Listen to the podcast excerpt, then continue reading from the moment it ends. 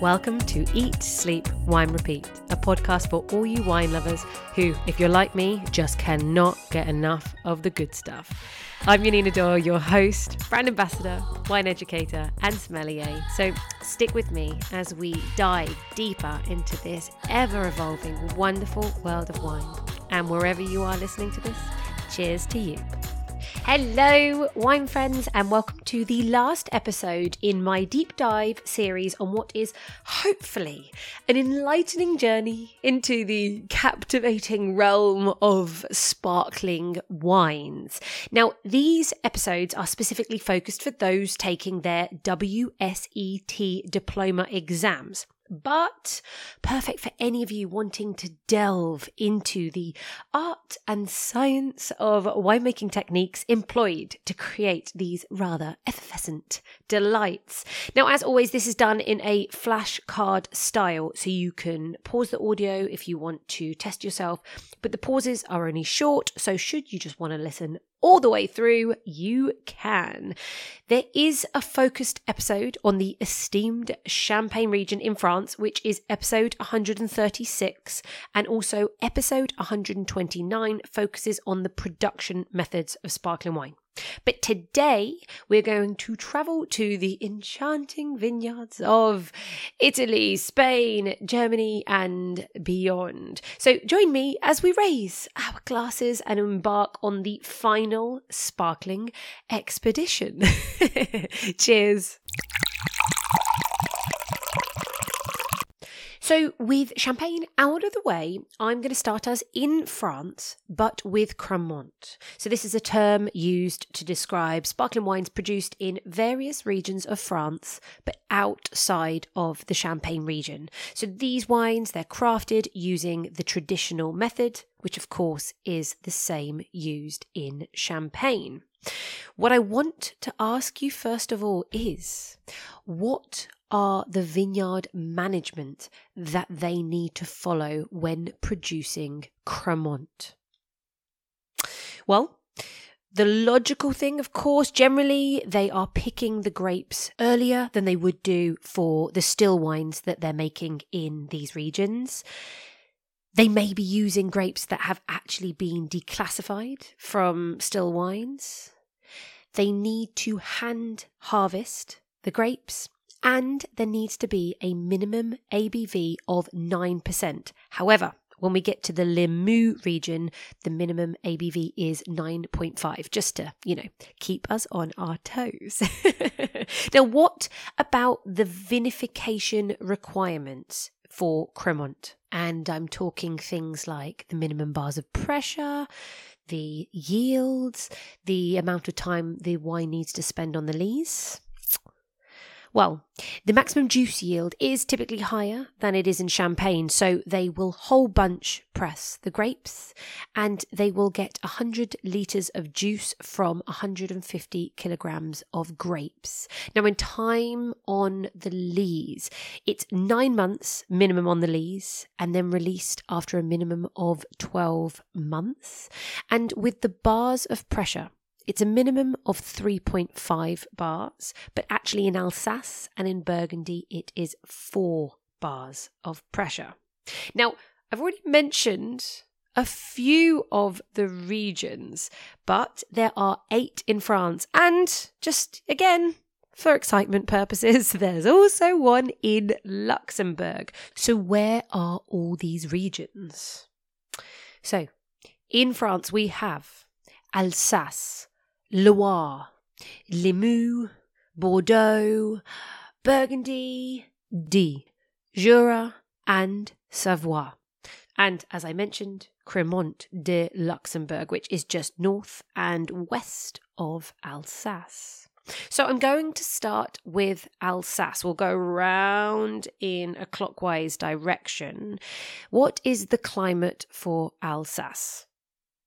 Okay, so firstly, just for its location, it's nestled in the foothills of the Vosges Mountains, and this is in the northeast of France. So it's dry and it's very sunny because it's in the rain shadow caused by this mountain range, which is to the west of this wine region. It's a continental climate, and of course, with that, there are risks of frost and winter freeze. Now, what are the grapes used in Alsace? There is a base grape, typically.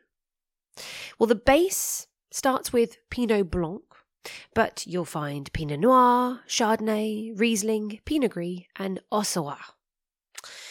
And if they are making a Cremant d'Alsace rosé, what grapes are they going to use? In this instance, it will be 100% Pinot Noir. Now, if we go to Burgundy, so this is still in the north of France, we're just talking just a little bit south of Champagne. What is the climate in Burgundy? So, this is a cool continental climate. Again, risks of frost and winter freeze, and actually just rain in the growing season. All good fun.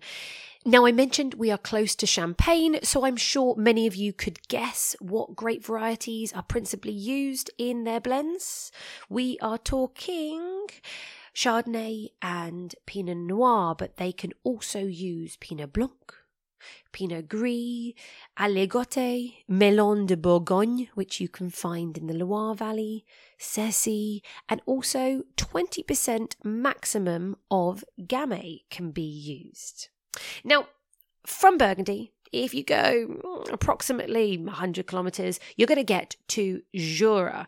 If you want to get to grips with this region, I highly recommend you go to episode 123 with wine educator Jimmy Smith, who did a beautiful job taking you through all the terroirs, the microclimates, the diverse wine styles, and the unique grape varieties. But as this is a region that doesn't produce the highest volumes, I want to just touch on the grapes. Do you know what grapes are going to be used in a Cremant de Jura? Grapes would be Chardonnay and Pinot Noir, Poulsard, Savagnin, Pinot Gris, and Trousseau.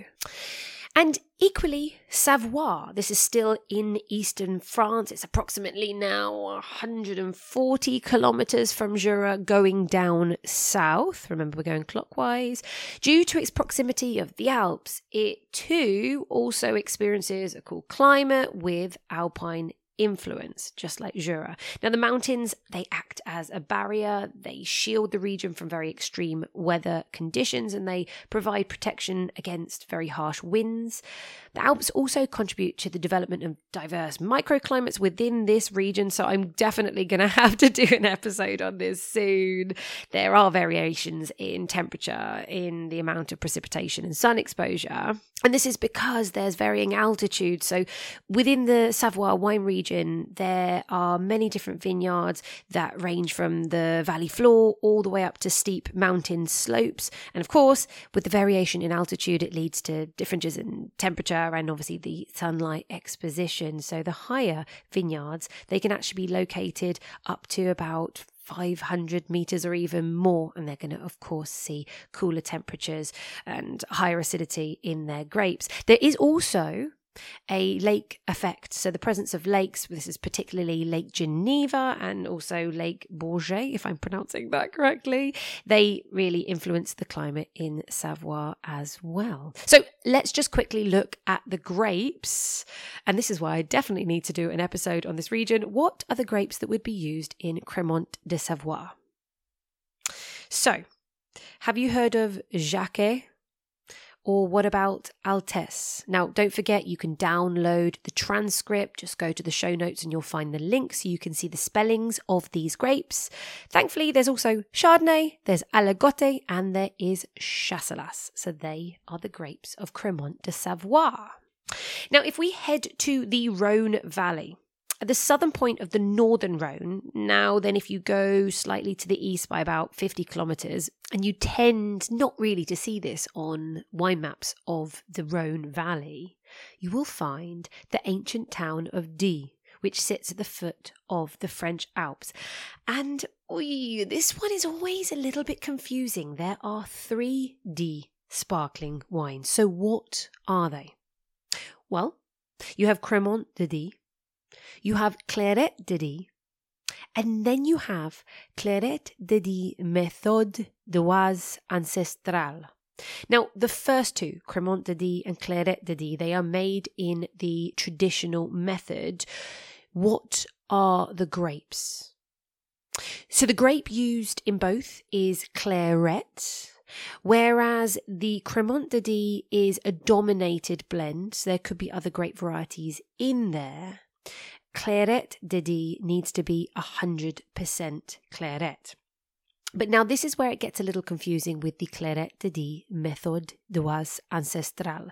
This is one of the most traditional ways to make sparkling wine, so this does not have a second fermentation. How is it made? So, this is going to be a slightly sparkling wine with a decent amount of sweetness. So, one fermentation, it's going to start very slowly and at a cold temperature of about 5 degrees, but it will finish in a sealed bottle. So it will go into a bottle when it has around 5 degrees of alcohol.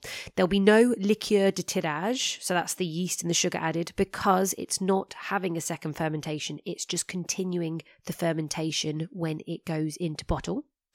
The fermentation is going to stop naturally when the yeast is impeded by the CO2 that's being created, and you're going to get an alcohol level of around 7 to 9 degrees.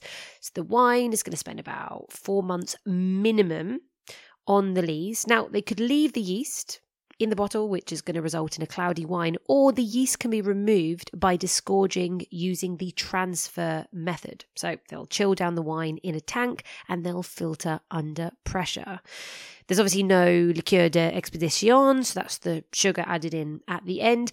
And you're going to have residual sugar of at least 32 grams per litre. So this is the demi sec level, so almost the sweetest category within sparkling wine terms. Now, we haven't touched on the grapes used in this specific wine. What are they? Now, interestingly enough, to confuse you all completely, Clairette is actually only able to be a maximum of 25% of the blend. It's actually Muscat, Muscat Blanc à Petit Grain, that has to be a minimum of 75%. So that is going to produce a really grapey, exotic, super fruity wine. And of course, this one is the sweetest. But even Clairette as a grape variety, you're going to find lovely, peachy, fruity, soft flavours within the other two. Right, enough of that confusing category. Let's go down to the Languedoc region. So, we're now on the southern coast of France. So, this is just north of Catalonia in Spain, and you're going to find Limoux. And here there are three sparkling wines. Again, what are they? So, you have Cremant de Limoux, you have Blanquette de Limoux, and then wait for it, Blanquette de Limoux Method Ancestrale. So, I want to touch on the climate quickly. What have we got down here in the south of France? In terms of the influences, it is a mixture of Atlantic and Mediterranean, and altitude definitely is a key factor. So let's look at Cremant de Limoux. What are the principal varieties that are going to be used in that blend? So 50% minimum needs to be Chardonnay. Then between 10 to 40%, that's going to be Chenin Blanc. So keep that in mind. Chardonnay and Chenin are going to result to 90% of the total blend. And then you've got your secondary varieties. So Mauzac and Pinot Noir can be used. So those two total 20%. And just to really complicate things even more, Pinot Noir can only be used up to 15%. So there really is some very specific percentages here when making Cremant de Limoux. Now, what about Blanquette de Limoux? Grape varieties are? Well, 90% has to be a minimum of Mauzac, and then followed by you can add some Chardonnay and some Chenin Blanc. Now you have Blanquette de Limoux Méthode Ancestrale. What is the grape variety or varieties used in this blend? The answer is 100% Mauzac. Now, what is Blanquette de Limoux method ancestral in terms of vinification. Now, lucky for us, this is very similar to the method ancestral of the Clairette de Die. So we are talking fermentation starts in tank. When it gets to about five, six degrees, it will be transferred over into a bottle. So, of course, again, no liqueur de tirage. They're not adding in sugar or any yeast. It will then finish its fermentation at about six or seven degrees alcohol. And typically, the residual sugar is going to be about 50 grams per litre plus. And this wine may be cloudy or clear. Actually, fun fact the Method Ancestral sparkling wine production method can be traced back to Limoux here. So they were credited with producing the very first sparkling wine, a Blanquette de Limoux in 1531. Now you're going to be happy. We are done with all the crazy different methods, the ancestral methods, and we're going to loop our way going up north a bit more now. So we're going in the southwest part of France, and this is where we're going to find Bordeaux. So, what is the climate like in Bordeaux? So it is a moderate maritime climate. It is influenced by its proximity to the Atlantic Ocean and also the Gironde estuary. So let's look at grapes. Of course, the grapes used in Cremant de Bordeaux are those that are used in the still reds and the still whites, but what are they? So you have Cabernet Sauvignon and Merlot, Cabernet Franc, there's Carmenere and Malbec, Petit Verdot that can be used as the red grapes. In terms of whites, it's Sauvignon Blanc, Semillon, Muscadelle, Sauvignon Gris, and a maximum of 30% could be Colombard or Ugni Blanc. So if they are making a sparkling rosé, Cremant, what grapes can they use? Well, it is just the red ones that are allowed. Now, to finish off with Cremant, yay! We're going up further north to the Loire Valley. So, what is the climate here? This is a cool continental, but with some maritime influence from the Atlantic Ocean. So, with the presence of the rivers that run through, this will also moderate the region too. So, the sparkling wines of the Loire Valley are actually centered around one wine region principally. So, what is that region? That is Saumur. But you're going to find that Cremant will cover the Anjou region, Saumur, and Touraine. So, why is Saumur the region that has so many sparkling wine houses? Why are they located there? The reason is that the Loire South Bank it's just made up of a 50 meter high plateau that the river has cut into. Now, this is made of tuffeau. This is a type of limestone and it is just perfect for vines to dig their roots into. And it's also an amazing material for you to build chateaus out of. So, the rock that was excavated during France's Renaissance period in the 16th century so there were these quarries left of giant caves, and that has now become this amazing place for housing wineries and also underneath the ground this perfect temperature for wine storage, and there are roads and roads galore that you can go and visit. So, talking about Saumur, because Saumur could actually be on the label as a sparkling wine.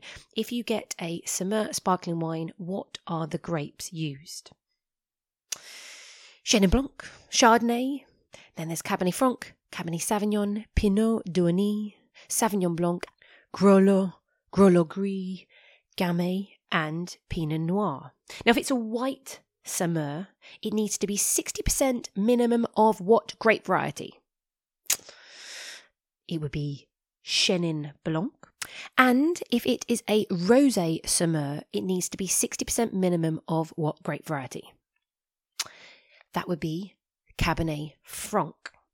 Now, whilst we're talking about specific regions within the Loire Valley, you can also get Vouvray sparkling, and they use one grape variety. This is the grape variety of that region, and that is Chenin Blanc. Now, if it's a Cremant de Loire, are the grapes the same as in Saumur? Are there any differences? practically they are the same. However, there is no Sauvignon Blanc that can be allowed as it, this is seen as, as too aromatic. And in theory, this region, Cremant de Loire, is considered to be higher quality. Gamay is also not included, but Orbois, the grape variety, can be used. Now, like most Cremant, Vouvray, and Saumur spend nine months on the lees, but what about Cremant de Loire? That actually needs to be 12 months on the lease, so a little bit longer. Now, I'm happy to say we can conclude Cremant with just Cremant de Luxembourg. And this small country has a cool climate. The country benefits from the moderating effects of the Moselle River. Now, they have a whole list of grapes that can be used. Maybe you want to have a think and pause, but the list is Riesling, Pinot Blanc, Rivaner, which is also known as Müller-Thurgau, Elbling, Auxerrois, Pinot Noir, which will be used for their rosés, and Chardonnay. So let's touch on Cava. Now, for those of you wanting to go into more detail, because I realize otherwise this episode is going to be super long, go back to episode 27. Yes, all the way back to episode 27, and I'm touching on Cava and Corpinnat and the other categories. But for now, let's just actually focus on where does Cava come from? Well, it's actually not just one geographical location. Obviously, there is the heart of Cava. Where is that? So that is in Penedès. And so this is within the Catalunya region. This is the vast majority of where all the production is, but it can be produced in a third of Spain, basically. So we are talking Rioja, we're talking Aragon, we're talking Valencia, Extremadura, Navarra, the Basque County. But as I said, the heart of cava production is in Catalonia. And if you're going to go within Penedès, there is a town called San Sadurní de Noia, and this is where so many of the wineries are. And in terms of climate in this specific region, what is it? Well, it's pretty much Mediterranean. There's moderate rainfall, and you're going to find that many of the vineyards are situated at around 200 to 300 meters, but you can go as high as 800 meters. So, now let's talk about the grapes because the grapes are different here. There are three main grapes. What are they? The first is Macabeo, which is also known as Viura in the Rioja region. There is Xarel·lo and there's Parellada. There are some other grape varieties that can be used as a white. Now introduced is Chardonnay. And for the reds, what do we have? Well, there is Trepat, Garnacha, and now allowed Pinot Noir. So I want to touch on the different grape varieties so you can know them a little bit more. Macabeo. This is most widely planted, it's early ripening, lots of green apple aromas, and typically is planted at low altitude or on the plains. But what about Xarel·lo? Well, this often gives you greengage and gooseberry notes. It has this earthy, rubbery aroma to it. Often people have said that you may be able to blind taste cava because of that earthy, rubbery tone. Well, yes, maybe that's coming from the Xarel·lo. And this will be planted again low to medium altitude. Then you have Parellada to finish those three main grape varieties. This has finesse and florals. It is planted at high altitude. Now, for the reds, I mentioned Trepat, this grape variety. So, what does this offer to the wine? Well, it has really lovely, refreshing acidity, raspberry flavours, and is only allowed in the rosados, the rosé cavas. Now, cava is made in the same way as champagne, so the traditional method. So, how long does it need to spend on the lees? This is the same as most cremants, so it is nine months on the lees, and typically the maximum juice yield is very similar to champagne. Now, there are Cava categories. Do you know the Cava categories? So there is non vintage, vintage, there is reserva, uh, there's Gran Reserva, and there is Cava del Paraje Calificado, which is a new classification. So let's look at each one. Non vintage, how much on the lees? As mentioned, it is nine months. But what happens when it is vintage? Actually, again, exactly the same. Nine months on the lees. Reserva, if you see this on a label, what does it mean? Has to be a minimum of 15 months on the lees. And Grand Reserva? This is going to be 30 months on the lees. Now, with this new classification, the Cava del Paraje Calificado, what are the requirements here? So it firstly actually has to be from a single vineyard and needs to be aged on the lees for a minimum of 36 months. Now, moving on to Germany, they produce a sparkling wine called German Sekt. Now, this is typically very high volume sparkling wine that is produced inside Germany and actually they can source their grapes from elsewhere in Europe. So, in terms of the grape varieties they can use, what are they? Well, actually, this is a really open book. There aren't any limitations. So, typically, Riesling will be used and Pinot Noir, Pinot Blanc if it's grown in Germany. But as I said, it could be any of the grape varieties because they can source from Europe. Now, are there any regulations in terms of their production methods and vinification? Well, the ABV needs to be 10% minimum, needs to be a minimum of 3.5 bars of pressure. And you'll primarily find the wines are made in tank method, but if there are premium versions, they will be made in the traditional method. Now, there are some classifications. So, what are they? So we have Sekt, and that is the basic level. So again, the sparkling wine, the grapes can come from anywhere in the EU. What if it says Deutscher Sekt? That means that the base wine has been sourced from Germany. Now, if you see Sekt BA, the base wine comes from a specific German quality region. What about Winzersekt? Now, this is premium sekt. It comes from a single vineyard and single grape variety. It has to be estate bottled, traditional method, and minimum of nine months on the lees. The vintage and the variety used in that wine, the Winzer sekt, has to be a minimum of 85% from that year and from that grape variety that they're stating. Now, again, like Cava, I have an episode on Prosecco, so I don't want to go too into detail here. Go and explore episode 48 to know more about Prosecco. But of course, this is the fastest growing sparkling wine category. Typically, it's giving you fruity and mainly off dry styles. And this is the most famous wine style using the tank method. There are other names for this. What are they? You could call this the Martinotti method or the Charmat method. And that's because it was actually Federico Martinotti, an Italian, at the end of the 1800s, who wanted to find a sparkling wine that could be made at lower costs and faster. So he found a way to do a second fermentation in a stainless steel tank, but under pressure. So this is known as an autoclave. But a few years later, a French man called Eugene Charmat, he then came along and effectively improved these autoclaves, and that is why you can call it either. Now, what is the main grape that is used in Prosecco production?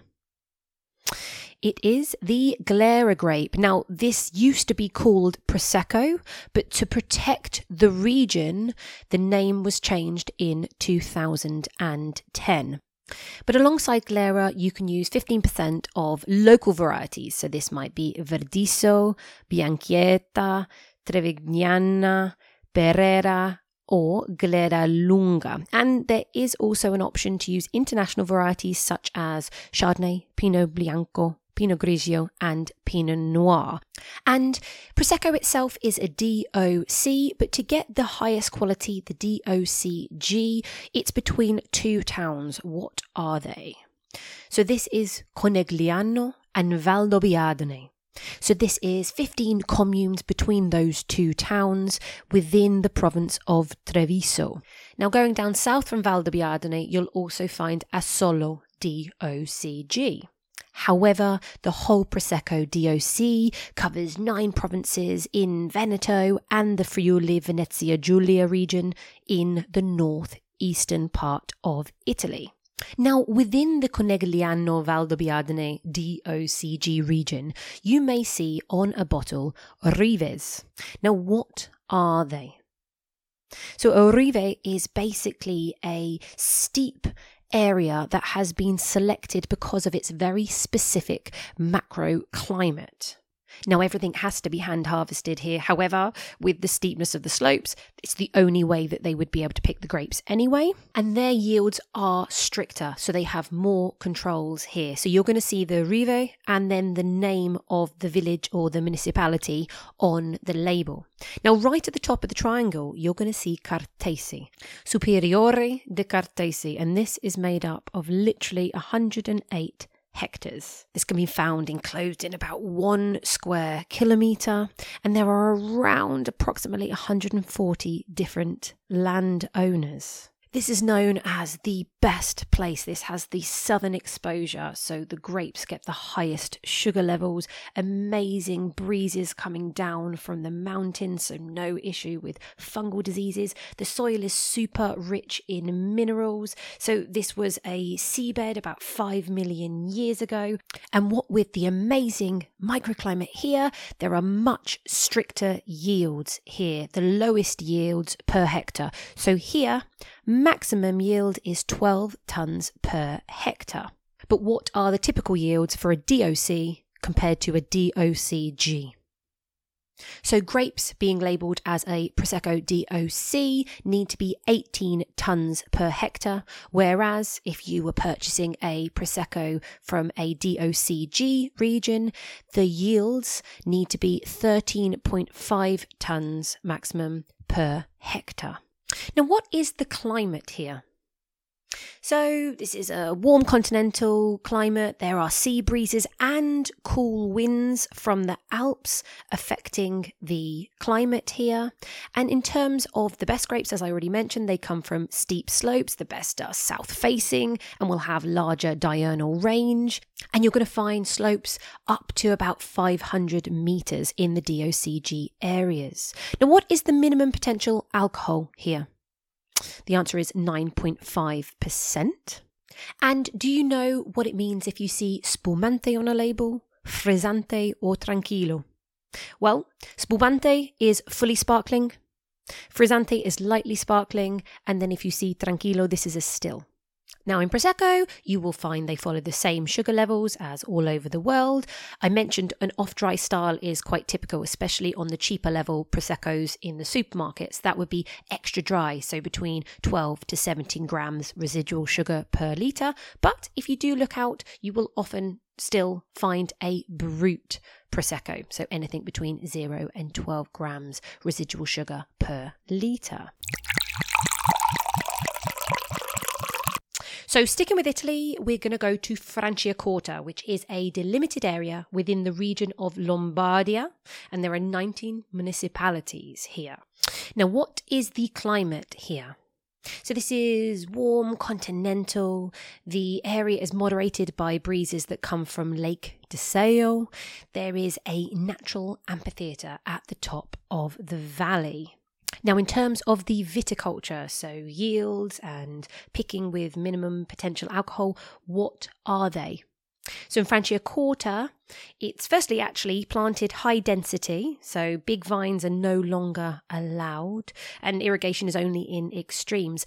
The maximum yield is in fact 10 tonnes per hectare, and grapes need to be picked, hand harvested, with a minimum potential of 9.5% ABV. And what about the vinification methods inside the winery? So Franciacorta is made in the traditional method, and actually the maximum juice yields are similar to champagne. The minimum time that a wine needs to stay on the lees is actually how long? 18 months. And although predominantly you're going to find the dry styles brut, they can do everything from brut nature all the way up. Now, what are the grapes that they are using in this wine? So, Pinot Nero, which is Pinot Noir, it's the way the Italians would say Pinot Noir, Chardonnay, and Pinot Bianco. However, this can only be 50% maximum of the blend. The last grape variety that can be used is one called Erbamat. And I apologize because there is no way that that pronunciation is correct. Do check out the show notes. But this is a forgotten grape variety. It's late ripening. It's a white grape variety that's quite neutral with high acidity levels. And since 2017, you've been able to use up to 10% of this grape variety in the blend. Now, for each wine style, what is the aging requirements? So, for non vintage, I've already mentioned it's 18 months on the lees, but interestingly, 25 months before it can be released. Now, what about Reserva? So, this is 60 months on the lees with a release after 67 months. This is really the wine that is at the top of their pyramid. Millesimato. Well, first of all, 85% of the grapes have to come from the specific year, because this is a vintage wine, and it must be 30 months on the lees and 37 months before it is released. Now, have you heard of Satèn? If you see Satèn on the label, this is a what? So it's a Blanc de Blanc. It's typically made from Chardonnay, but up to 50% could be Pinot Bianco, and it has less bars of pressure compared to champagne, so always less than five bars. And actually, to achieve that, when they add in the liqueur de tirage, so this is the sugar and the yeast, they will put in 18 to 20 grams per litre as opposed to about 24 grams per litre for a fully sparkling wine. This style is always brut, so it's a dry style. And actually, satin means silk. And so the idea of this is you get this very soft, really gentle style. It's got a nice creaminess. It's not so intense, and therefore it is silky. Satin. oh, and it must be aged for how long? At least 24 months on the lees. Lastly, if you get a Franciacorta Rosé, it must have at least how much Pinot Noir in it? So the base wine must be at least 25% Pinot Noir. And in terms of time on the lees, it's a minimum of 24 months. So let's look at Lambrusco, which is the fruffy red wine from Emilia Romagna, which is in the northern part of Italy. Now, in terms of the grape variety, what is it? Well, the grape variety is Lambrusco. However, there are over 60 different varieties of Lambrusco that have been discovered. And these varieties can grow up in the north of Italy and down in the south. Now, I mentioned there are 60 types at least of Lambrusco grape variety, but there are four that are considered to be the highest of quality and used most regularly. So, what are they? They are Lambrusco Salamino, Lambrusco de Sorbara, Lambrusco Maestri, and Lambrusco Grasparossa. Now, you'll typically find most Lambrusco wines are actually a blend of these varieties, but sometimes they will use one single varietal. Now, the Lambrusco family of grapes, it's native to Emilia Romagna, and within that there are four DOCs. There is also one other DOC that's in Lombardy, which is called Lambrusco Mantovano. And this Lambrusco, it's typically in a dry style or a semi dry style. But focusing on the other four from Emilia Romagna, what are they called? So you have Lambrusco Reggiano, Lambrusco Graspa Rossa de Castelvetro, Lambrusco de Sorbara, and then Lambrusco Salamino de Santa Croce. Now, it may not be a surprise that the Lambrusco Graspa Rossa de Castelvetro is using dominantly Grasparossa grapes. And so this is the wine with the most tannins. It's quite meaty. It's very, very intense. And this comes from the smallest and hilliest of all the Lambrusco DOCs. It's just a really typically dry, full bodied, and it's very deep purple in colour. Another non surprise is Lambrusco Salamino de Santa Croce. So this is made from typically Salamino grapes. But both of these two regions need to use what percentage of Lambrusca grapes? 85% minimum must be Lambrusco grapes in the blend.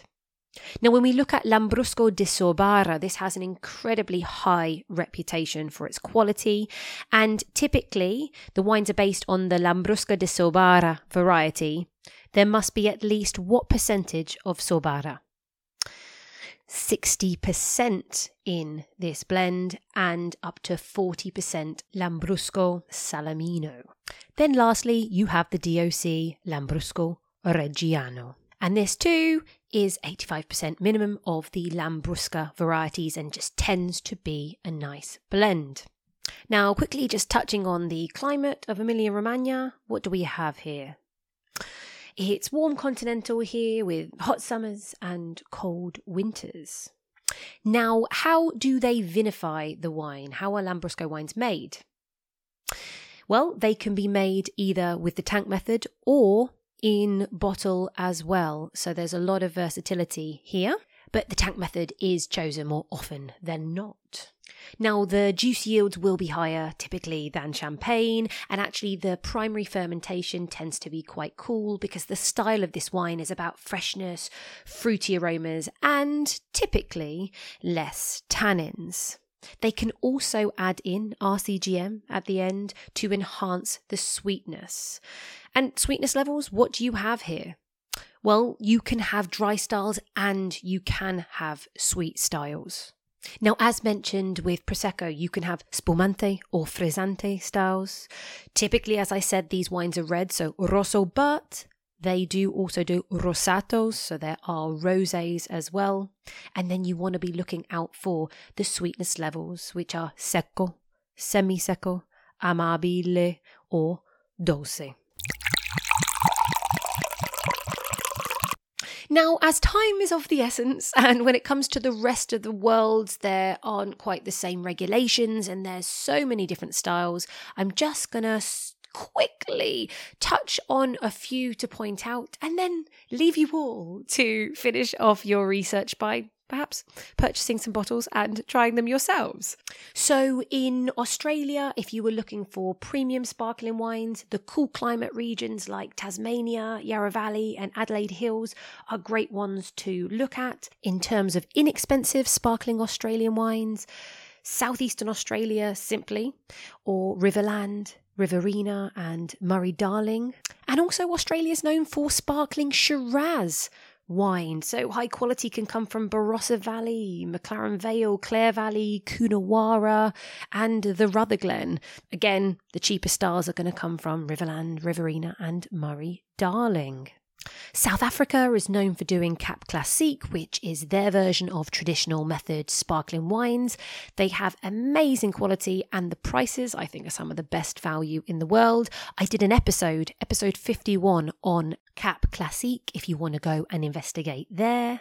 You have Chilean sparkling wines where they're producing in the cool climate regions like Leyda and Casablanca and Limarí.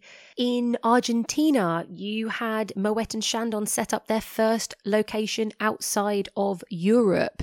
And it would be regions like Patagonia down in the south and also the high altitude areas of Mendoza producing sparklings there. If you go across to California, there is the outpost of Champagne House Louis Roederer in the Anderson Valley. So within California, you might want to look at alongside Anderson Valley, but Russian River and Carneros. And of course, any country with cool climate regions or plantings of Chardonnay and Pinot Noir typically will be making sparkling wine. So I'm going to wrap this episode up.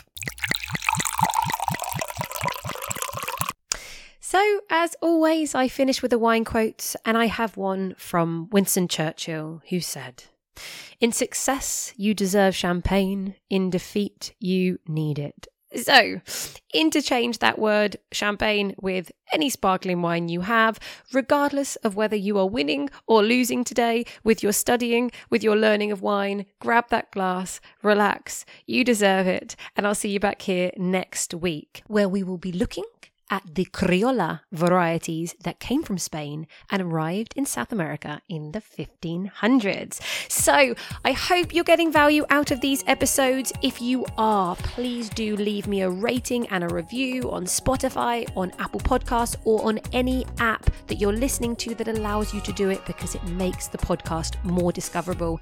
Share the podcast with your wine loving friends. Embrace the challenges this week, conquer all your obstacles, celebrate in style with a glass of sparkling wine those small victories along the way, and I'll see you back here next Monday. Cheers to you.